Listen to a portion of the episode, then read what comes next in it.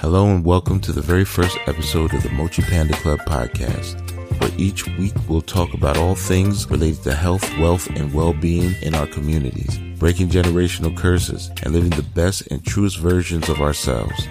I'm your host, JT, and today, in honor of the $1.35 billion jackpot won in Lebanon, Maine, we are going to explore the lottery. I'm sure all of us are familiar with the universally popular pastime, but we're going to take a deep dive into its history, secrets, and financial implications. So join us on what I believe will be a truly epic journey. Hopefully, by its end, you'll use the lessons learned here to improve your overall financial literacy and well being. Okay, so are you ready? Let's begin.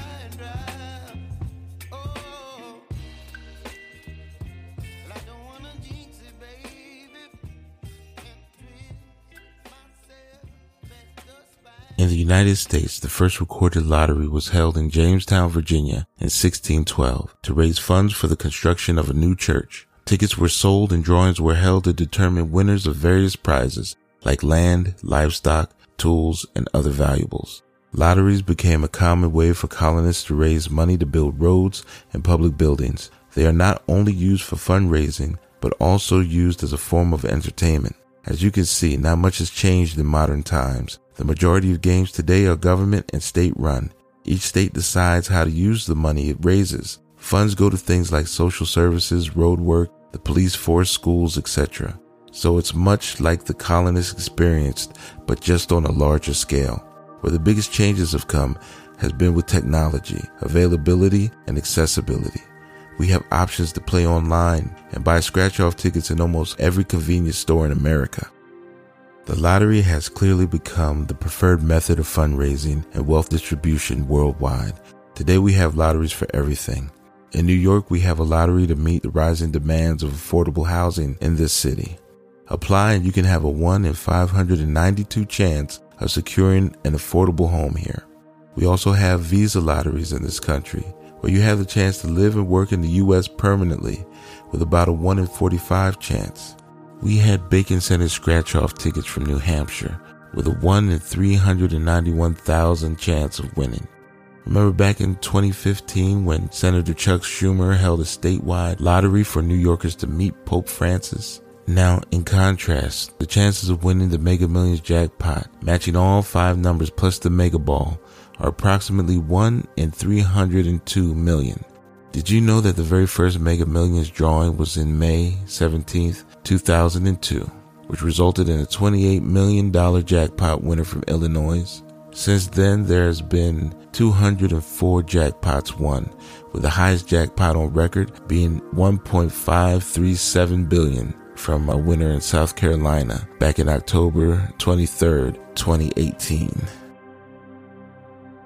You know, it sounds crazy to say out loud, but I credit my love for the lottery being the thing that made me realize I had to become more financially literate in the first place. I wanted to understand the type of education needed to navigate large sums of money, if I was ever lucky enough to receive any, that is. Be it from the lottery, sweepstakes, game show, tooth fairy, or whatever. It sounds delusional now, but I thought maybe if I believed hard enough and wanted it bad enough, I'd be whisked away with my Grandpa Joe on a magical adventure like a black Charlie Bucket, finding my very own golden ticket.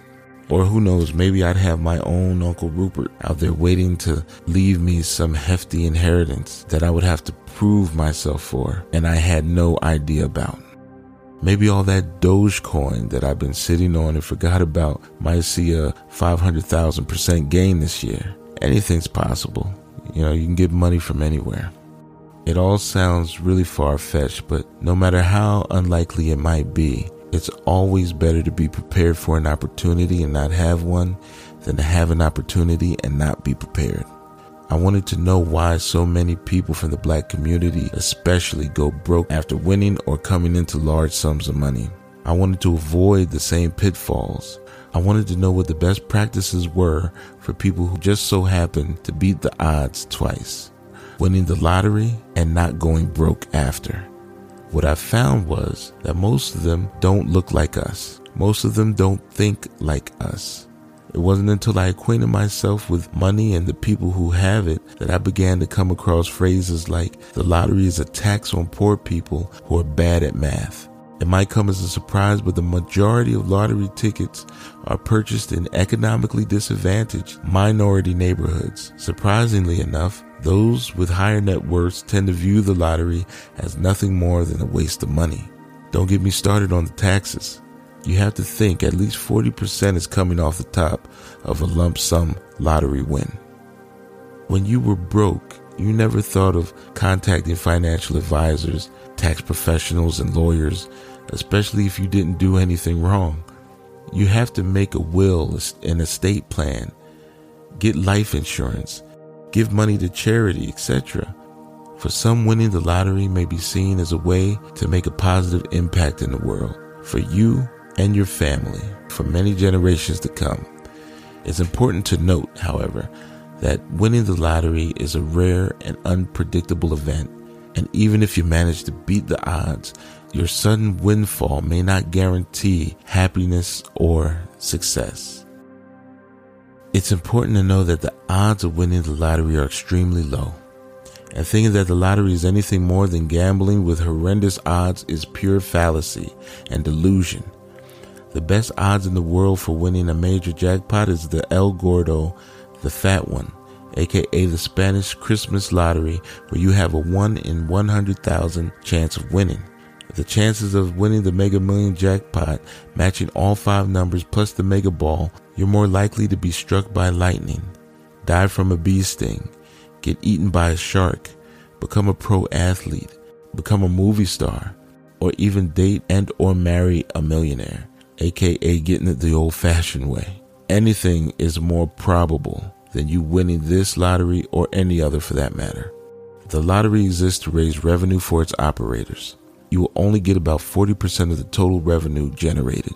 Then take 40% off of the top of that because, you know, taxes. It will always be best to focus on building wealth through saving, investing, and making smart financial decisions then count on a Hail Mary for your financial future and success. I didn't always think like this. In fact, in spite of the odds, I still had an unhealthy obsession with the lottery. I was an occasional player that bought tickets when the jackpot was extremely high, like this time, even though I knew the odds, because, uh, as they say, you can't win if you don't play. Financial literacy is the ability to understand and manage one's finances it involves understanding financial concepts such as budgeting, saving, investing, and managing debt, as well as the ability to make informed decisions about financial matters. Financial literacy is important because it can have a significant impact on an individual's financial well-being. People with strong financial literacy skills are better able to plan for their financial future make informed decisions about their money, and avoid financial pitfalls such as high interest debt and investment scams. Additionally, financially literate individuals are more likely to be able to weather financial setbacks, such as a job loss or unexpected expenses, and are more likely to achieve their financial goals.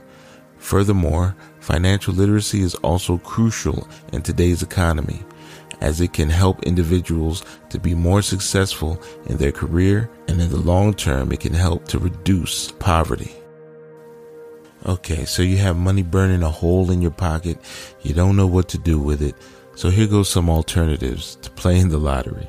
First, you can invest in stocks or mutual funds, and this can provide a long-term opportunity for growth and a potential return on your investment. You can start a business this can provide the opportunity to earn steady income and potentially build wealth over time. Or you can save the money. Setting aside a portion of your income each month in a savings account can help build your nest egg for the future. You can pay off debt. Pay off high interest debt such as credit card balances can help you save money on interest charges in the long run. You can invest in real estate Investing in rental property or, or, flipping houses can provide steady income and the potential for long term appreciation. Or you can play uh, skill games like checkers, chess, poker, bridge, all require a certain level of skill to be able to win. And it's a way of having fun and potentially winning money. Or philanthropy. Donating money to a cause or charity can be a way to give back and make a positive impact in the world. For many people, the lottery represents a chance to escape financial struggles or to achieve financial goals that may otherwise seem out of reach. It may be seen as a way to fulfill dreams or to improve one's standard of living. The lottery is a form of gambling that has a long history dating back to ancient times.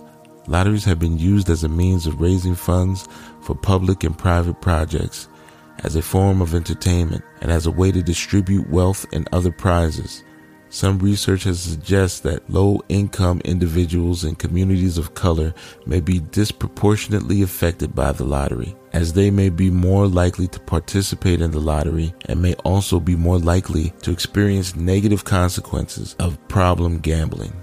According to data from the U.S. Census Bureau, low income households with an annual income below 35,000 are more likely to play the lottery than higher income households. Studies have also found that individuals with lower levels of education and those who live in areas with high levels of poverty are more likely to participate in the lottery. Ultimately, whether or not playing the lottery is worth it will depend on the individual's personal circumstances and financial goals. It is important to make informed decisions and to be aware of the potential risks and downsides of playing the lottery or any other form of gambling for that matter. If you have or know someone who may be struggling with gambling addiction, you can call the National Helpline at 1 800 522 4700 or you can contact Gamblers Anonymous at their website at gamblersanonymous.org.